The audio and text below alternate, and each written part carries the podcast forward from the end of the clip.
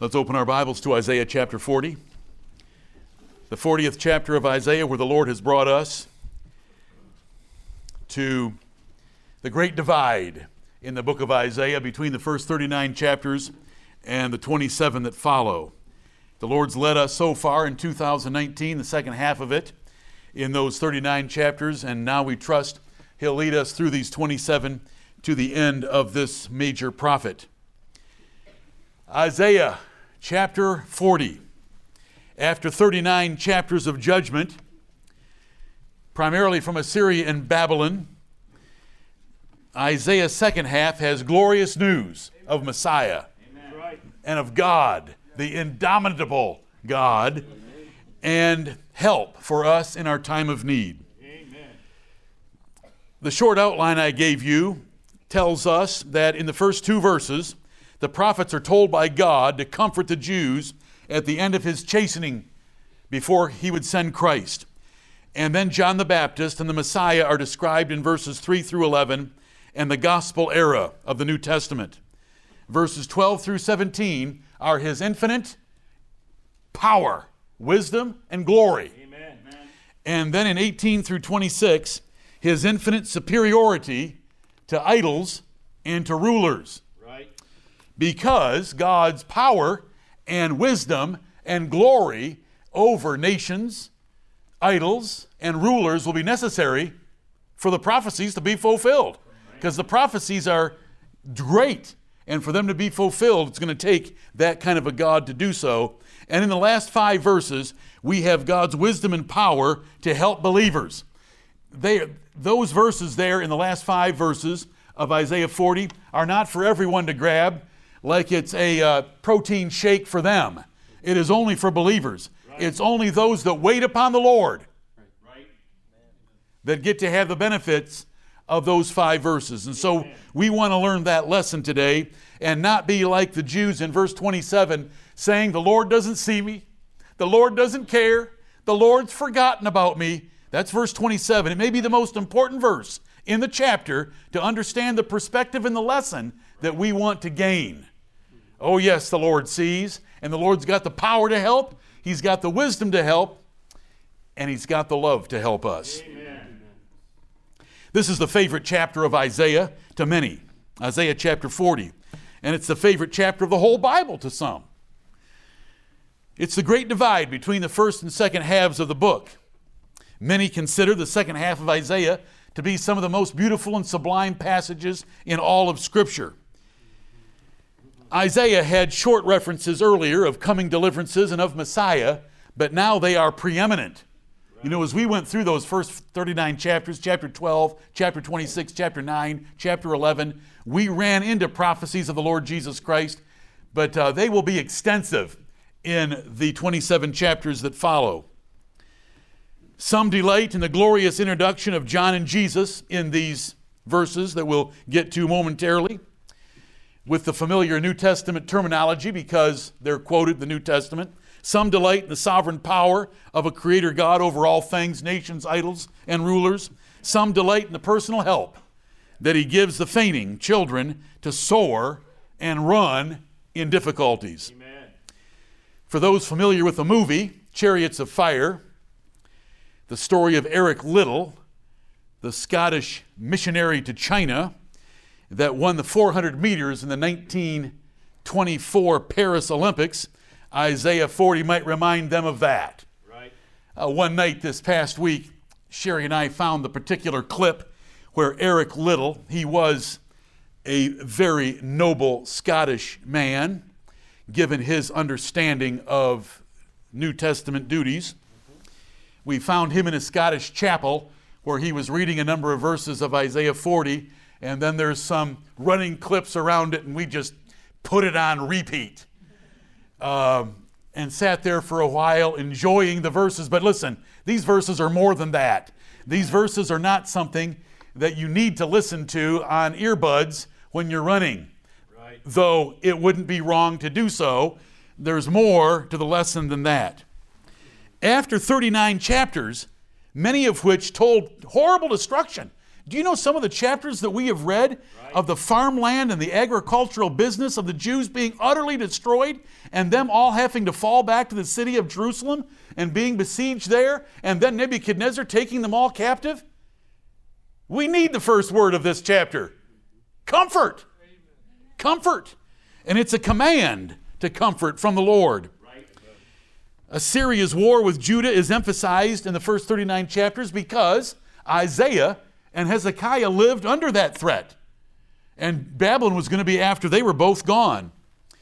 Notice the last few verses of chapter 39. Right as we are led into Isaiah 40, look at verse 6 of Isaiah 39. We'll get verse 5. Then said Isaiah to Hezekiah, Hear the word of the Lord of hosts.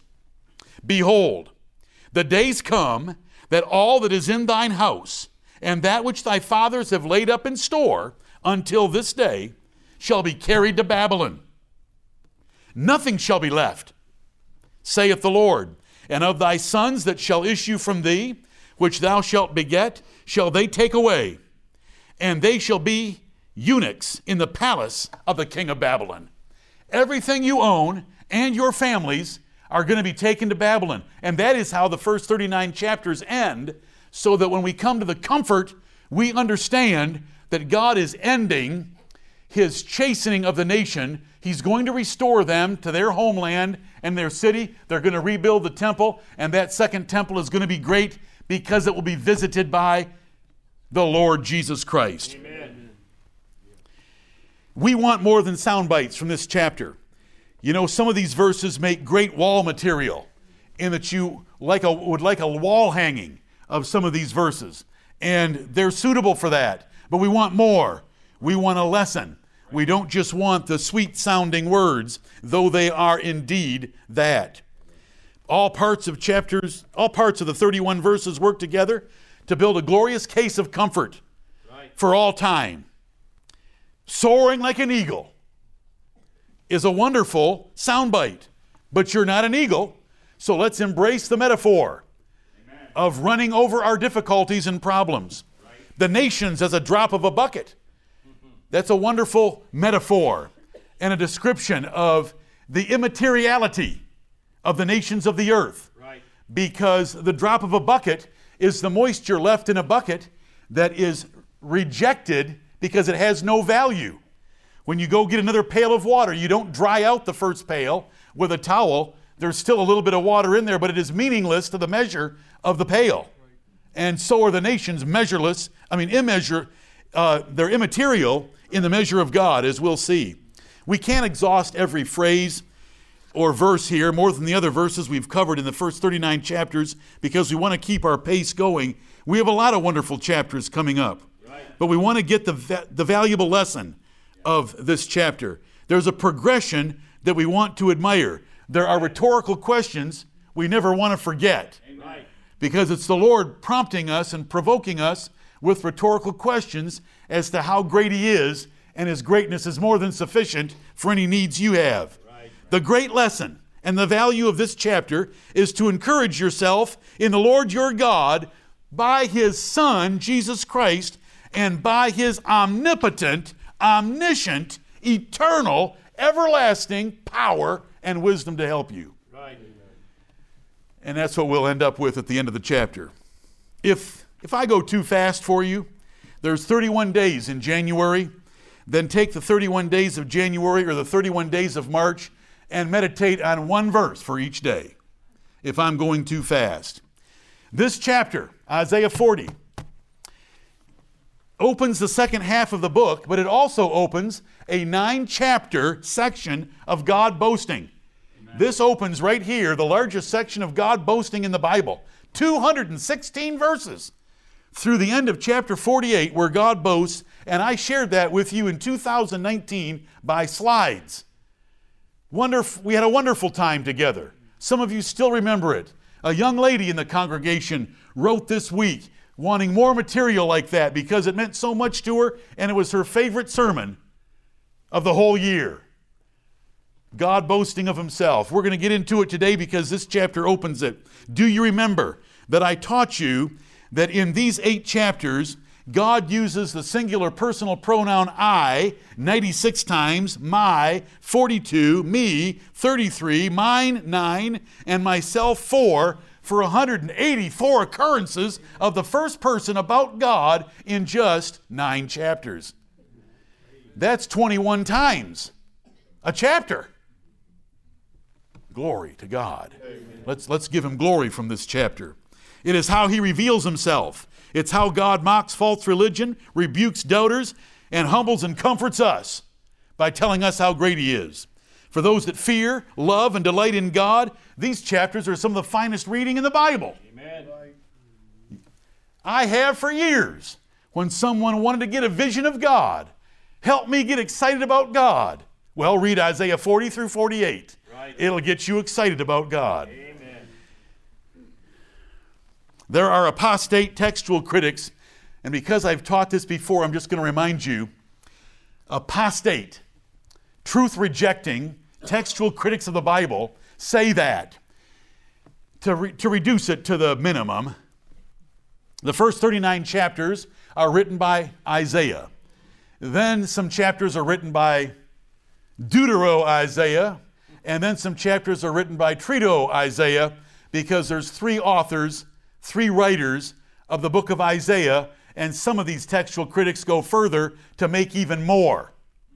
But there are so many, and I shared these with you earlier in the introduction to this book months ago. There are so many evidences internal to the book of Isaiah right. that prove that isn't true. But I would like to take you to one proof outside the book of Isaiah to the Lord Jesus Christ in John chapter 12.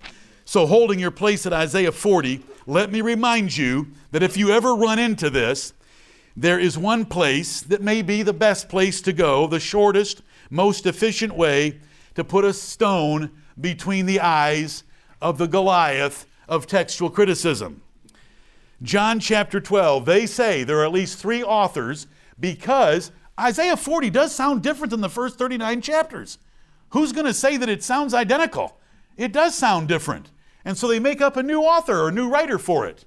Here's what the Lord Jesus Christ had to say John chapter 12 and verse 38.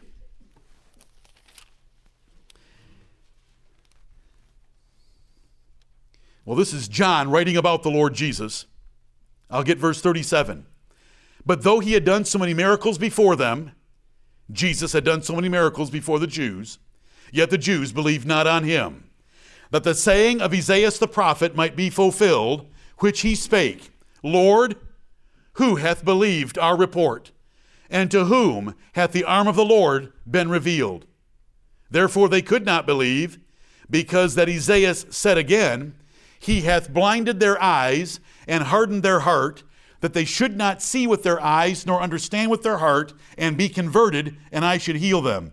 These things said Isaiah when he saw his glory and spake of him.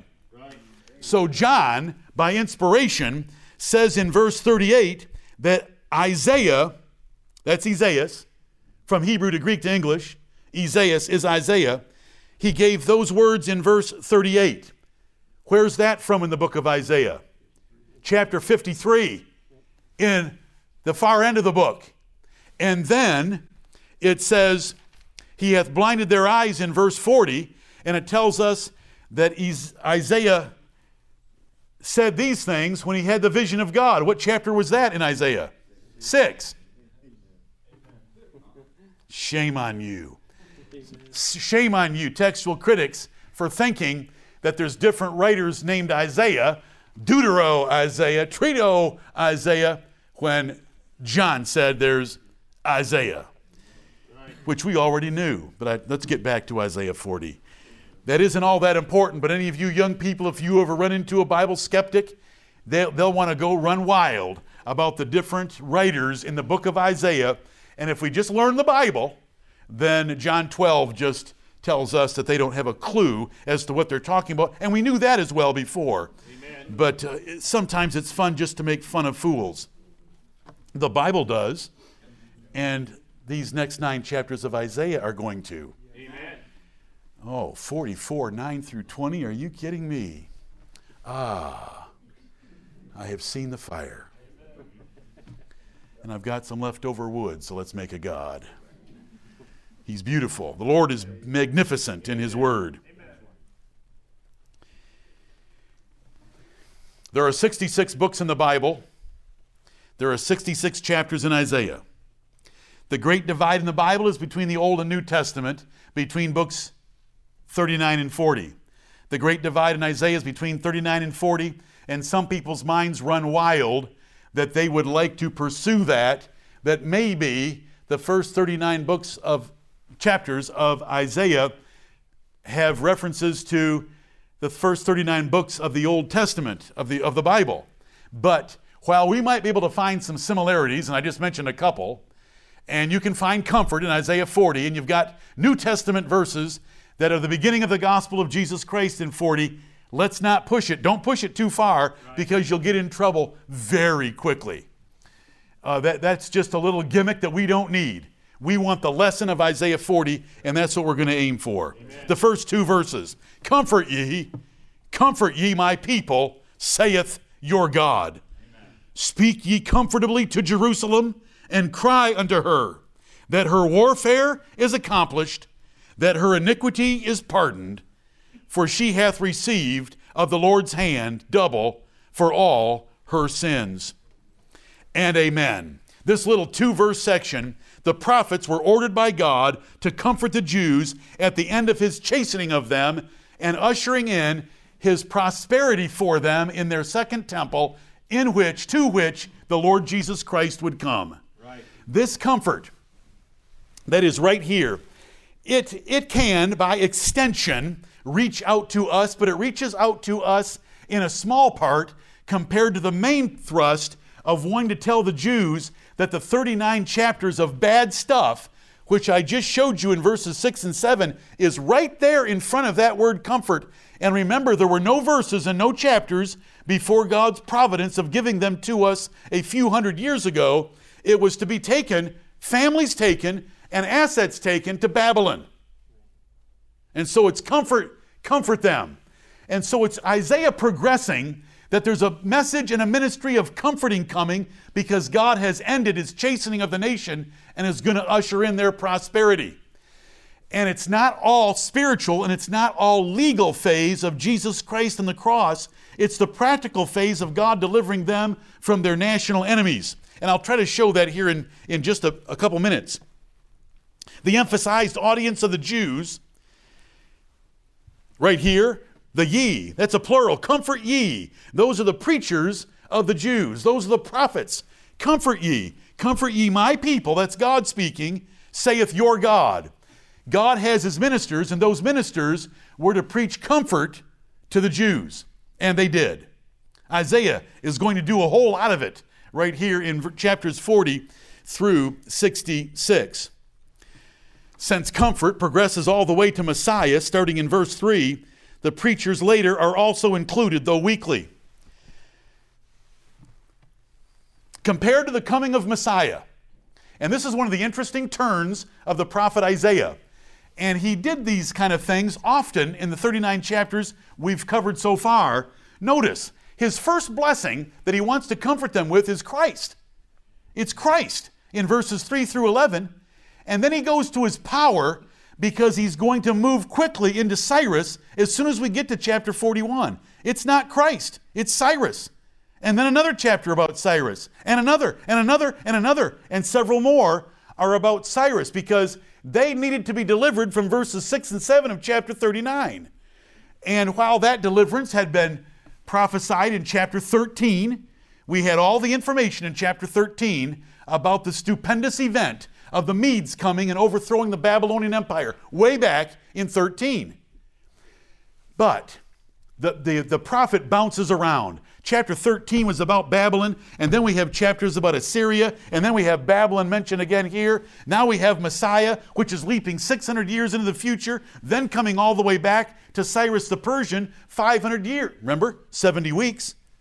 500 years, 70 times 7 is 490. For those of you, I don't want you to be held up.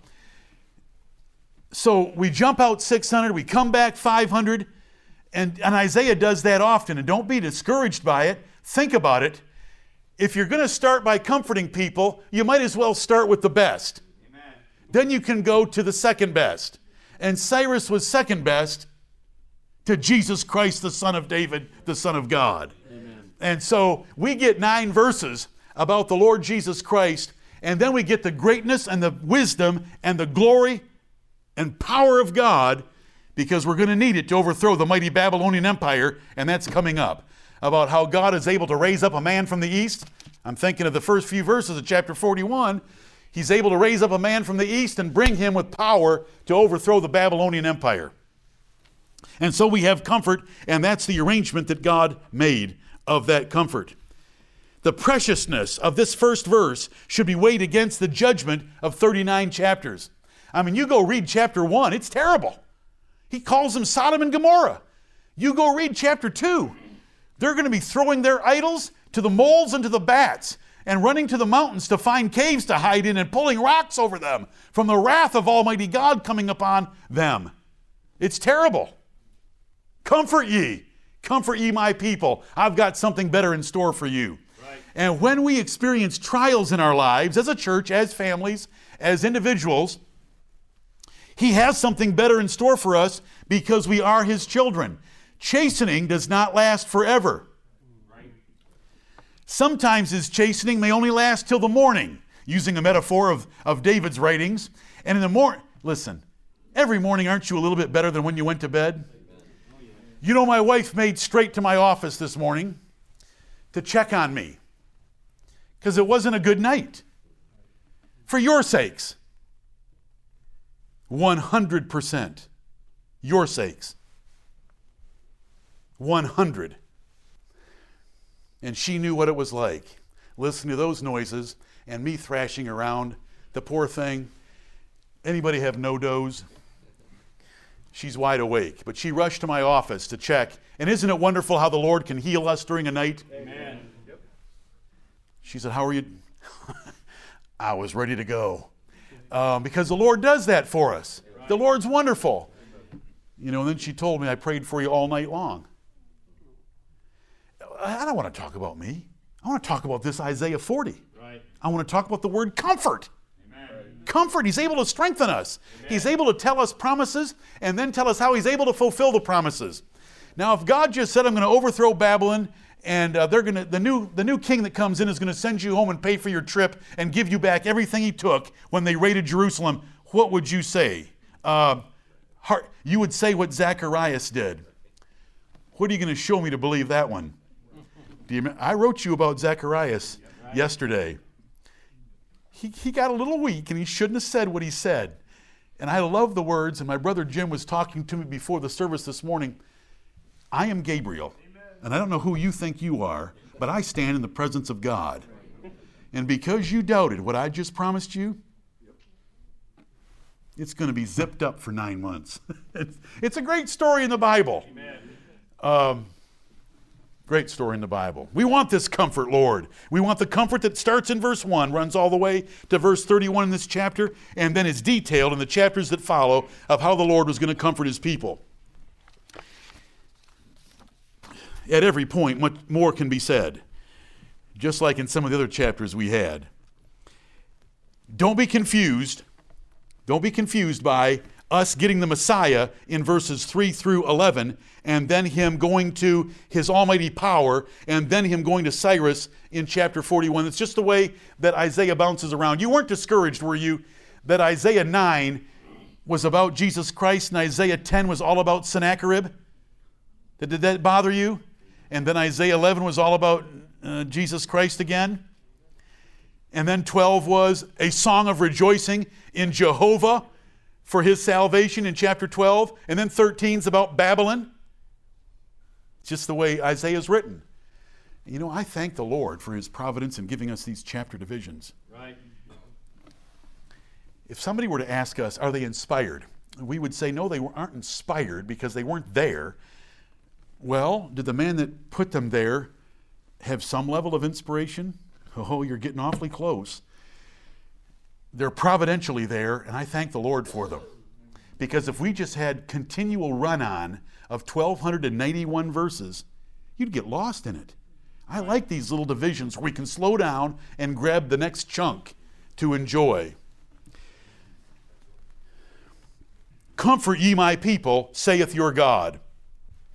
I gave you 39 chapters of warning. I gave you 39 chapters of judgment and chastening that was coming. Now it's time for comfort. And it should remind you of Isaiah 28, verses 23 through 28 at the end, where agricultural wisdom was described, which in the past I have applied to God being able to implant in man, which is true.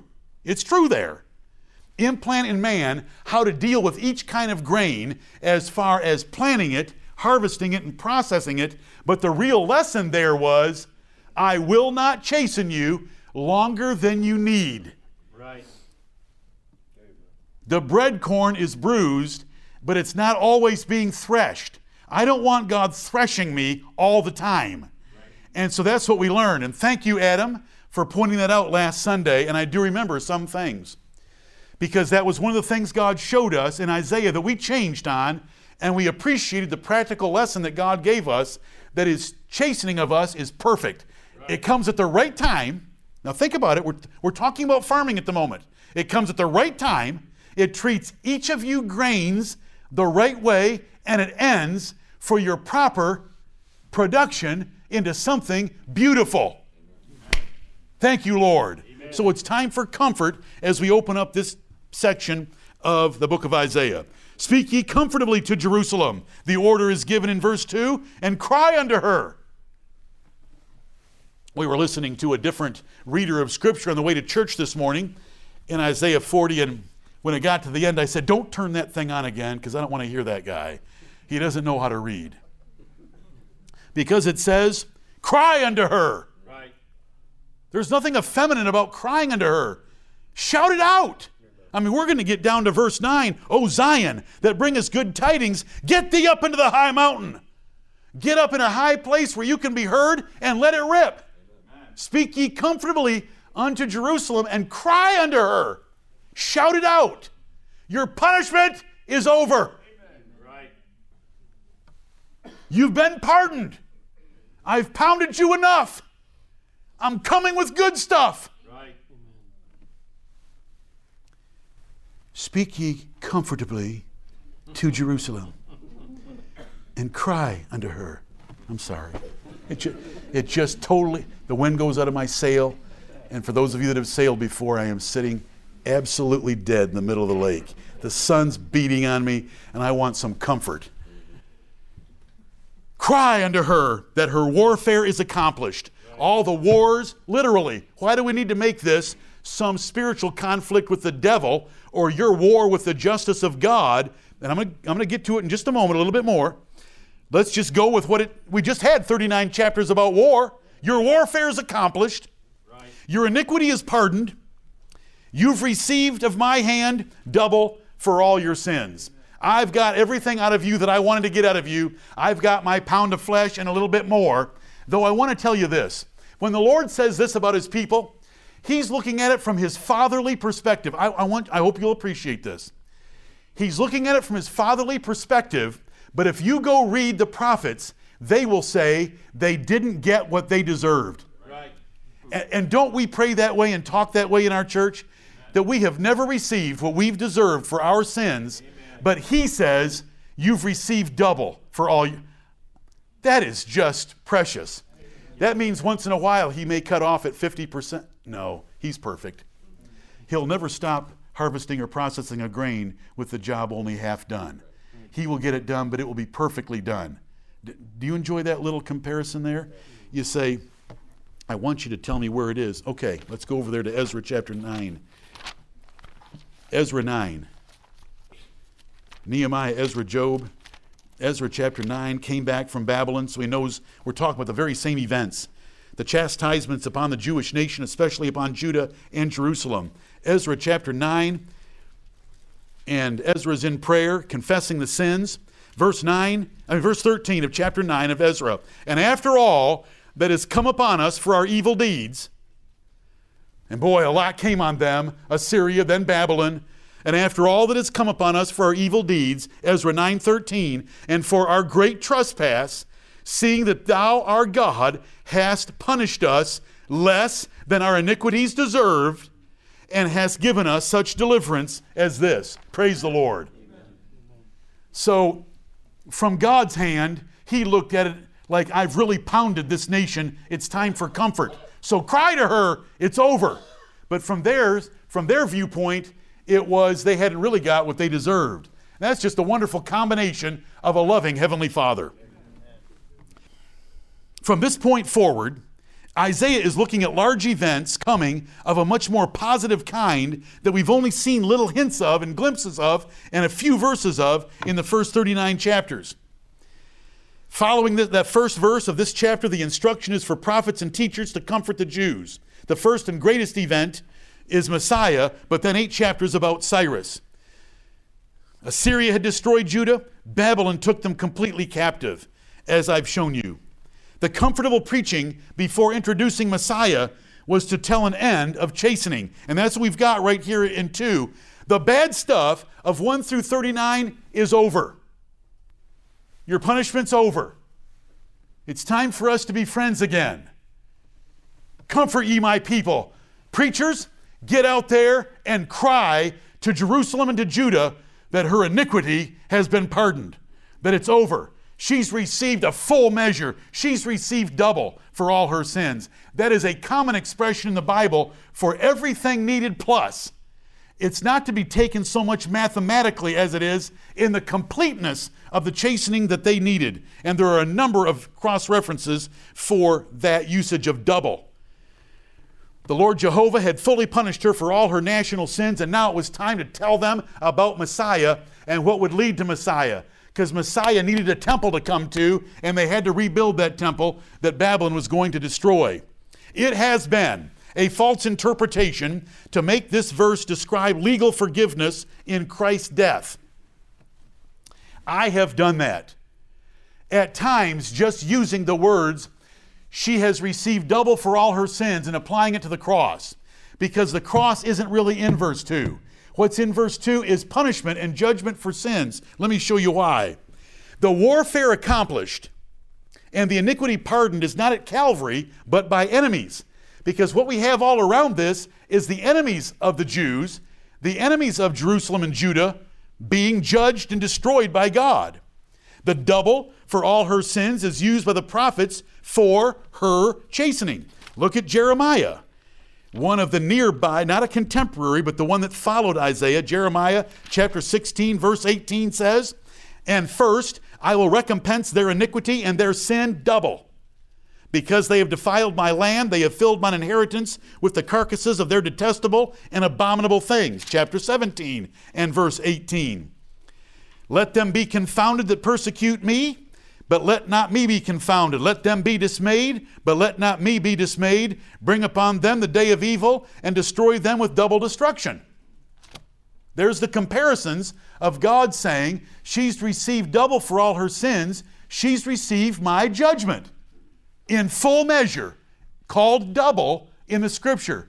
That this isn't God punishing Jesus Christ twice as much as our sins deserved, which I have used flippant, lightly in the past, not flippantly, lightly in the past about the legal work of Jesus Christ and the cross. You haven't heard it from me in a long time, but I am telling you right now that is not the sense of Isaiah 40 in verse 2.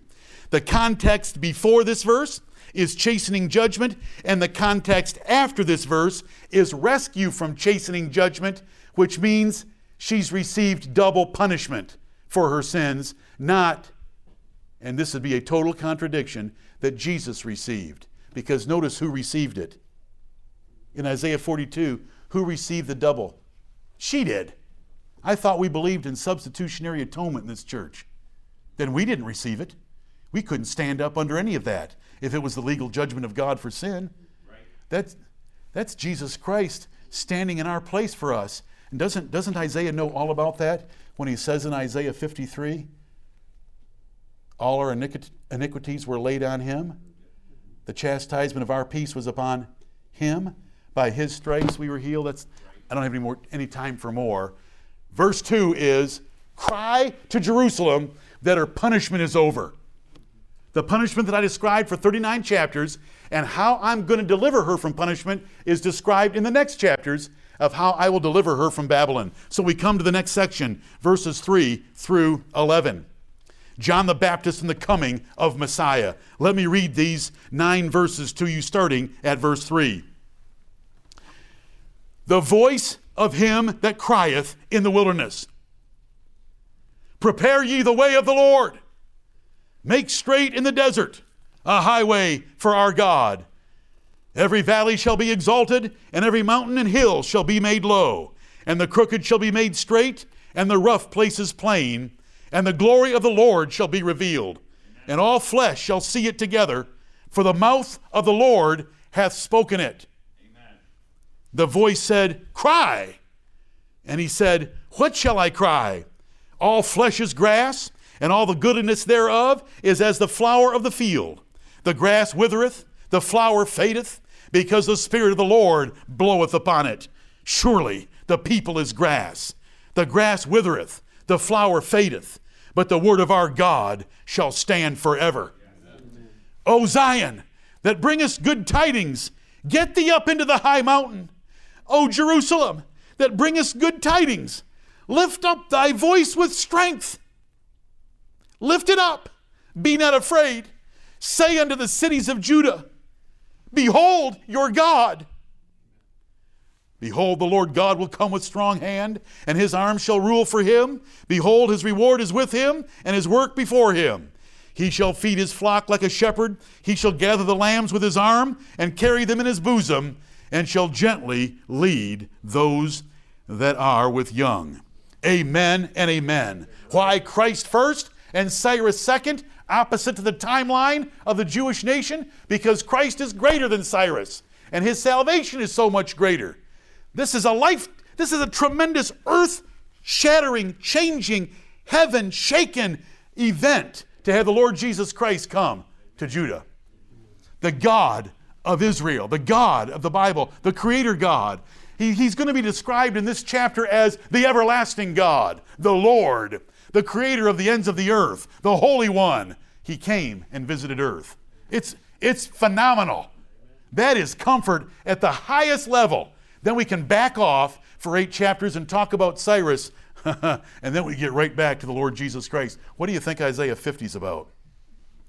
Anybody want to wager anything? What's Isaiah 50 about? What's Isaiah 52 end with? What is Isaiah 53 about? You know? Oh, yes, because we're going to get a whole lot more of the Lord Jesus Christ, but we just get this shot in right here John the Baptist and the Son of God. Look at Mark 1. Mark 1. Isaiah 40 and verse 3 said, The voice of him that crieth in the wilderness. So let's go over to Mark 1 and find this voice. Oh, yes. Lifted up with strength. That isn't some mealy mouthed, effeminate little talking, is it? To lift up your voice with strength? To get up into a high mountain and to cry out? This ought to be the most exciting news possible to us. Right. It's a shame that we get excited about little things like Everybody else, everybody else in the company was limited to a 4% raise. I got a 5. Come on. Let's shout about something real. Right here, it's about the Lord, it's about the God of glory coming and visiting earth. Behold your God. Those people couldn't even go in and visit with God between the cherubim over the Ark of the Covenant. But he came right down in their faces in the person of the Lord Jesus Christ. Mark 1, verse 1, the beginning of the gospel of Jesus Christ, the Son of God. As it is written in the prophets, Behold, I send my messenger before thy face, which shall prepare thy way before thee. There is that preparatory work of John the Baptist. Verse 3 The voice of one crying in the wilderness, Prepare ye the way of the Lord, make his paths straight. John did baptize. Now, if John did baptize, who is this John? John the Baptist. Good. John the Baptist, one of the young men in the church, was asking me about these verses here. And so I want to remind you about them. I, we love these verses. If you're trying to show someone that their new translation is wrong, then go to Mark 1 2. Our King James Bible says, as it is written in the prophets, plural.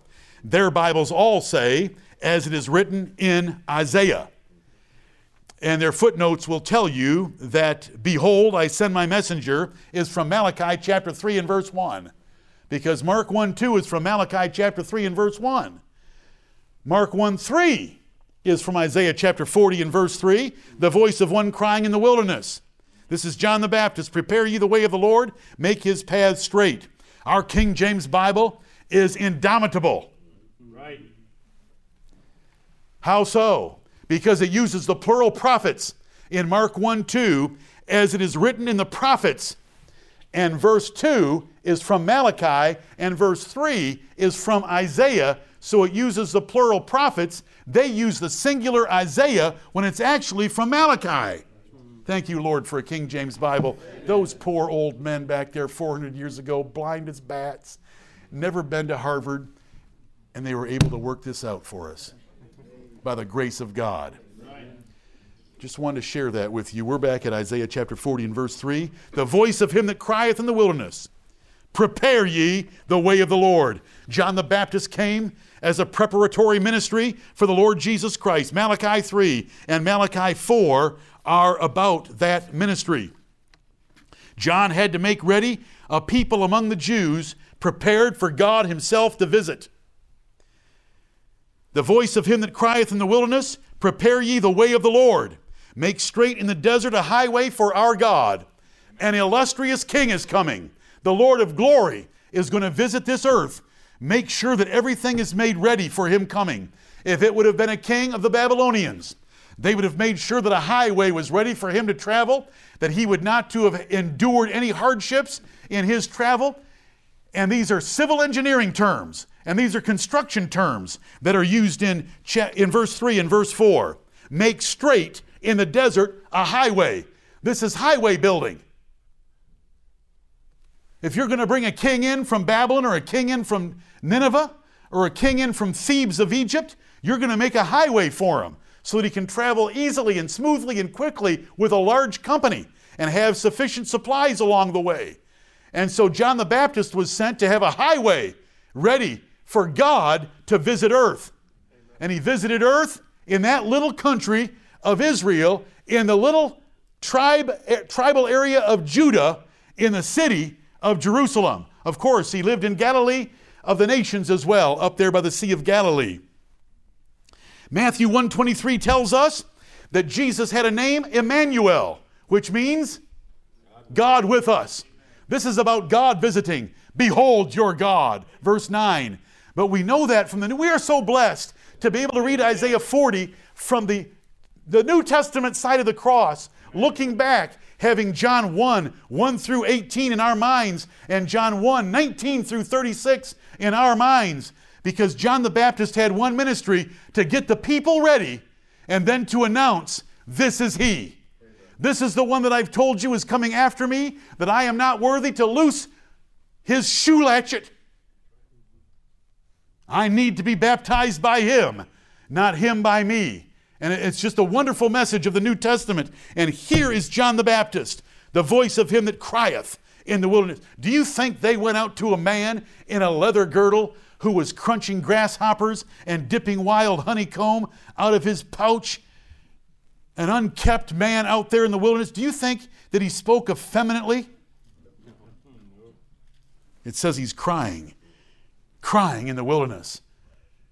The Lord's coming. The glory of the Lord's coming. Behold your God. Behold the Lamb of God. Behold the Lamb of God. And I testified and declared that he was the Son of God. All in John chapter 1, verses 19 through 36. Wonderful words.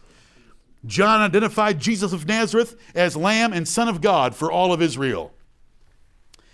Do not overlook or minimize what John's ministry identified as getting ready for God. Let's look at that third verse. Prepare ye the way of the Lord. Let's get the highway stuff out of the way. Those of you that like heavy earth moving equipment, here we go. Make straight in the desert a highway for our God. And here's how you make something straight in the desert every valley shall be exalted. Do, does our, do our highways in this country fill in valleys so that you don't have to drive all the way down into the bottom? Have you ever noticed how much fill dirt is brought in to be able to bring up the valleys, and then they cut off the tops of mountains or cut off the sides. It's be- fantastic. The metaphor here civil engineering is designing highways, among other things. Every valley shall be exalted. We're going to fill in the valleys and bring them up to level. Every mountain and hill shall be made low. We're going to cut them off, blast them with dynamite to bring them down to the same level. The crooked shall be made straight. We're going to get small hills and small mountains out of our way completely, and the rough places are going to be made plain. We're going to smooth them all out. That, that is civil engineering and construction terms of making a highway. Well, what does it mean when John did it? What did John do? He made ready a people prepared for the Lord. Let's go to the last two verses of the Old Testament, Malachi chapter 4. This is wonderful stuff. How do we get ready for God to visit us? How can we as a church be more ready for God to visit us? How can a couple be more ready for God to visit them? How can a family be more ready for God to visit them?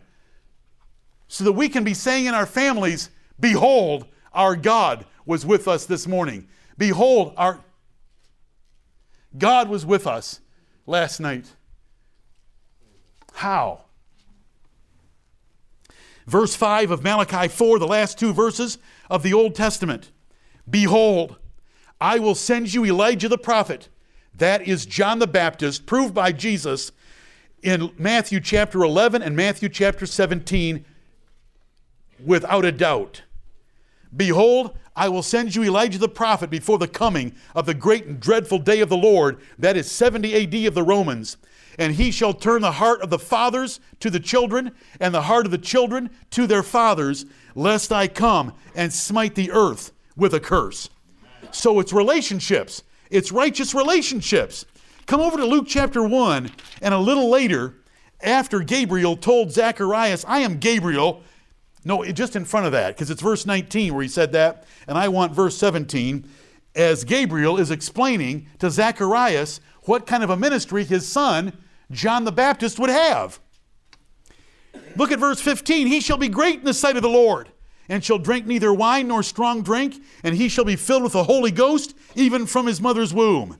And many of the children of Israel shall he turn to the Lord their God. That's how you, that, that is heavy earth moving equipment right there turning people to the Lord their God, getting them ready to meet God by repentance and getting their lives in order. He shall go before him in the spirit and power of Elias. There is the explanation of why John the Baptist was called Elijah in Malachi 4 5. He shall go before him, John shall go before Jesus in the spirit and power of Elijah to turn the hearts of the fathers to the children and the disobedient to the wisdom of the just what does God say in there by comparison? Who is wise, parents or children? Because it says, Turn the hearts of the fathers to the children and the disobedient to the wisdom of the just. Who are the just ones with wisdom? Parents. To make ready a people prepared for the Lord. And I want you to notice that. To make ready a people prepared for the Lord. There's that straight highway in the desert, right there, prepared for the Lord the voice of one crying in the wilderness, prepare ye the way of the Lord. How do you prepare the way of how do you prepare the way of the Lord for the Lord to visit you? For the Lord to visit our church, for us to be obedient and repent of our sins and come clean with Him, and He will visit us. And He visited them. And that's what John the Baptist was sent here for to make ready a people prepared for the Lord. Righteous relationships. Has that ever been preached in this church? It has. And that's what we want. This straight highway in the desert has nothing to do with dirt, but everything with truth.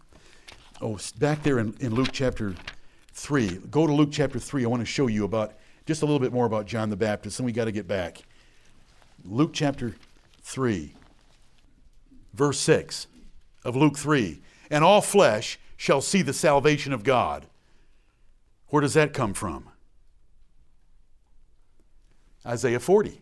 Look at verse 5. Every valley shall be filled. Where does that come from? Isaiah 40. How about verse 4? The voice of one crying in the wilderness from Isaiah 40. Prepare ye the way of the Lord. How did John prepare the way of the Lord? Watch. The Pharisees came out to him. He called them a generation of vipers, that the wrath of God was going to fall upon. He told them to bring forth repentance, that they shouldn't claim Abraham as their father, because God can raise up children from the stones to be Abraham's children, the axe is laid to the root of the tree. In verse 9, that's what God was going to do to the Jewish nation. Verse 10, and the people asked him, saying, What shall we do? How can we get ready for the coming of the Lord?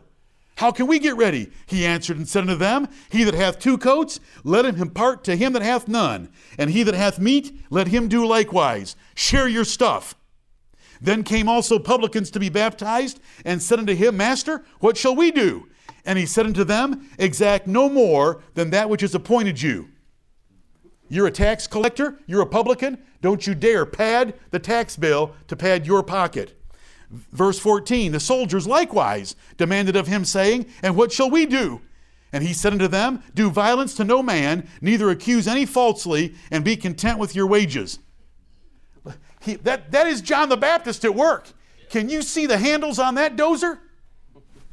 Being moved like a, a concert pianist. That's John the Baptist taking care of the people, the publicans, the soldiers in rapid order, telling them what they needed to do to be ready for the appearance of the Lord. Because we all have temptations that are a little bit unique to our situations, and they are the ones we want to take head on. Don't sit back and say, I'm good at someone else's temptation. How are you with your temptations? Let's solve them. Then we're a people prepared for the Lord. And behold, our God can come and visit us. Back to Isaiah chapter 40. That was verses 3 and 4. Verse 5 And the glory of the Lord shall be revealed, and all flesh shall see it together. For the mouth of the Lord hath spoken it. God said this was going to happen. God told about John the Baptist coming. God ordered the message of comfort beginning in verse 1. Jehovah's glory was revealed in the person of Jesus. The glory of the Lord shall be revealed. And the Word was made flesh and dwelt among us. Right. And we beheld His glory. His glory as of the only begotten of the Father, full of grace and truth. Could we go off right here for about an hour on the glory of Jesus Christ? Could, It's a good request and a good desire. And we'll never get through the book of Isaiah if we were to do that. Are there some places that you can go to if you really want to get full of the glory of Jesus Christ? John chapter 1, the first 18 verses, and Hebrews chapter 1 and 2, all of the verses. Amen. Go get those three places and put them together, and you'll see the glory of God revealed in the person of Jesus Christ. Those aren't the only places, but those are prime ones. Does the Bible tell us, does Paul tell us that the glory of God is revealed in the face of the Lord Jesus Christ in 2 Corinthians 4 6? Does Paul say in Hebrews 1 3 that Jesus Christ is the express image of God? The glory of the they never they didn't get to see the glory of the Lord. It was in the tabernacle, it was in the temple, it was in the holy of holies. Sometimes the tabernacle or the temple would be glowing, but they never got to see it up close and personal, but they sure did with the Lord Jesus Christ. And we beheld his glory. The glory is of the only begotten of the Father, full of grace and truth. We beheld him.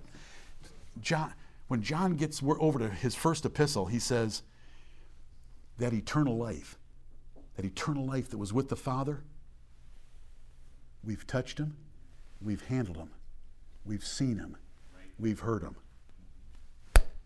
That's how you start comforting people. If you can comfort a person with the things of this life only, you got to be worried. Right. Because that's a natural man. A spiritual man needs more than this life because he knows this life is vanity and vexation of spirit. And that's as good as it gets. When it's good, when it's good, it's vanity of vanities, all is vanity and vexation of spirit. And when it's not, we need the Lord Jesus Christ, whether it's good or bad.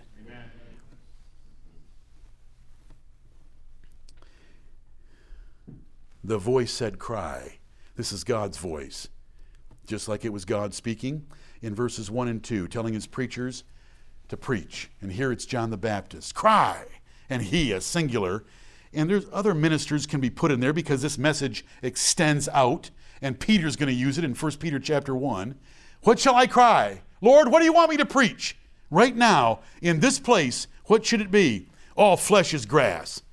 All natural men, no matter how good they are, how powerful they are, no matter what nation they're from, no matter who they are, no matter what religion they have, they're all grass. All flesh is grass, and all the goodness thereof is as the flower of the field. The best man at his best state, what does the Bible say? The best man at his best state is altogether vanity.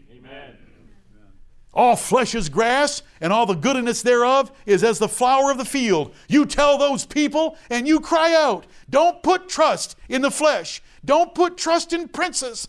The grass withereth, the flower fadeth. It's going to happen to every man and every man's plans and every man's accomplishments, because the Spirit of the Lord bloweth upon it. God the Holy Spirit is going to blow against men and destroy their earthly natural accomplishments in order to turn everyone that they might find nothing after God taught in the book of Ecclesiastes, the philosophy book of our Bibles. The, the Lord's going to blow against anything done naturally. Surely the people is grass. Surely that is true. The grass withereth, the flower fadeth, but the word of our God shall stand forever. And amen.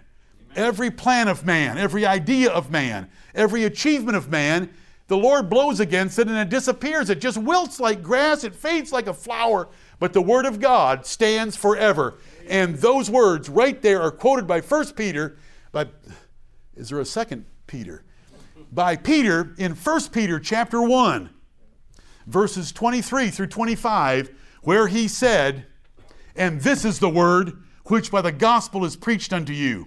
So this word of God that stands forever is God's promises of what he's going to do, and it is preached by the gospel unto you. The gospel is good news and glad tidings of God's promises of what He's going to do for us. And Peter used this passage over there in 1 Peter chapter 1 to say that is what gospel preaching is.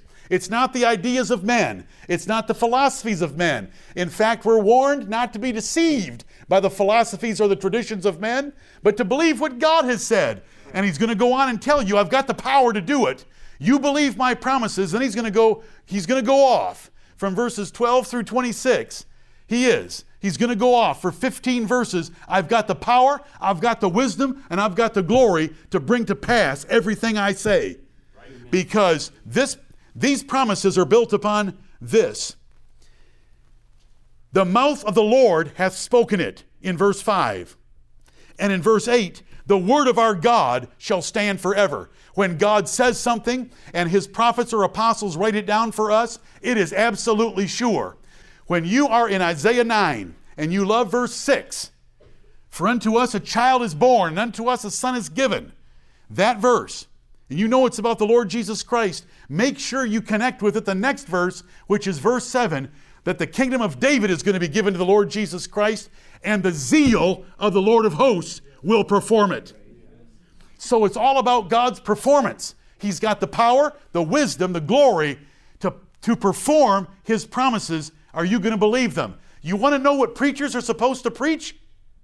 Comfort through the power of God to fulfill His promises, the chief of which is the Lord Jesus Christ, Amen. who has defeated death and hell and sin and the devil for our everlasting consolation and reward. The great reward, David could only see obscurely right. compared to what we're able to see in the New Testament, young Bragan.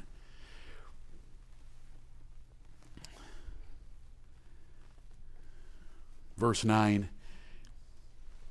O Zion, that bringest good tidings, get thee up into the high mountain. O Jerusalem, that bringest good tidings. Look at all these good tidings. That's why it's, it's not like the first 39 chapters. This is different. Comfort ye my people. The bad news is over. I got a bunch of good news. Lift up thy voice with strength. Lift it up. Be not afraid. Say unto the cities of Judah, Behold your God. Amen. With an exclamation point. Behold your God. This is the God you've never seen. This is the God that was put away, hid away in the Holy of Holies. This is the God that only the high priest once a year could visit. Behold your God. Behold, the Lord God will come with strong hand. This is the Lord Jesus Christ. He is God and He is man. He is the Word of God made flesh. In the beginning was the Word, and the Word was with God, and the Word was God. Behold, the Lord God will come with strong hand, and His arm shall rule for Him. Behold, His reward is with Him, and His work before Him. Jesus came to come, Jesus came to do the will of His Father, and He did the Father's work. Right. Jesus, Jesus said, While it is day, I need to work. There's a night coming when no man can work. I want to get my work from my Father over with. His reward is with him. If you read Malachi chapter 3 last night, in the great day when the Lord Jesus Christ was going to come, Malachi was looking forward to it. We're looking back to it. He said he'll be making up his jewels, and he is going to make up his jewels out of the righteous, and those jewels will walk on the ashes of the wicked in Malachi chapter 3 and 4. That's the Lord Jesus Christ with his reward. He's got a strong hand. He will rule the universe. This is in prophecy. We're looking back. We know it for 2,000 years. Jesus sits on the throne of glory. Behold your God with a human body. Because Colossians 2 9, from four weeks ago, ye are complete in him. Ye are complete in him, is verse 10. What is verse 9? And in him dwelleth the fullness of the Godhead bodily. So when it says, His arm, the Lord God is coming, behold your God, it's the fullness of the Godhead with a human nature that is Jesus Christ, the Son of God. And Jerusalem and Zion are synonyms for each other many times in the Bible, and here they are. It's Jerusalem. Jerusalem was partially built on Mount Zion, the temple was on Mount Moriah, but there were mountains there, and it was elevated. And the shout is to get up there where people can hear you and let it go and don't be afraid. Lift up your voice with strength and don't be afraid. Was John the Baptist afraid? No, no. Did it get him in trouble? Did it get him in trouble with Herod? Because he wasn't afraid? Oh, love John the Baptist. His ministry was his ministry was so short. And for such a little no huge reason to make ready a people prepared for the Lord. And he did it, and he did it well, and he was fearless. Were the apostles fearless? Be very careful in your answer. Say yes and no. Yes before Pentecost, no after Pentecost. And you know there's verses we could turn to, and they're, they're right here. Those apostles. Was Peter afraid of a little maid? How about a few days later? in the city of Jerusalem, he stood up and took care of that whole crowd right. that was accusing the apostles of being drunk at nine o'clock in the morning. And he went, he started pulling scriptures together, and by the time he got to his invitation, you either wanted to kill him or get baptized. Right. Because he's he went off. Therefore let all the house and I'm not saying it in the way he said it, therefore let all the house of Israel know assuredly that God hath made that same Jesus both Lord and Christ. Amen. And they knew exactly what that meant. He was coming to judge his enemies because the prophecies were all too clear for that. And they said, Men and brethren, what shall we do? And we have said that about hearing the joyful sound that Jesus came as God in the flesh to visit earth. And was he a good shepherd? Is he called a good shepherd in John 10 as we look at verse 11? Is he called the great shepherd in Hebrews 13 20? Is that how he's taken care of you? Has he ever had to carry you with his arm like a little lamb because you were so helpless? Has he carried you in his bosom? Have you felt warmth and friend? Have you felt his warmth, friendliness, affection, and care over you? Yes, you have. Has he gently led those that were with young? When you had extra burdens in your life, did he lead you gently along so that you made it anyway? All these things are so true of the Lord Jesus Christ. He is the good shepherd, He is the great shepherd. And preachers should preach verses uh, 3 through 11 from time to time. Wonderful verses. Behold your God. May the Lord bless the preaching of His word. Amen.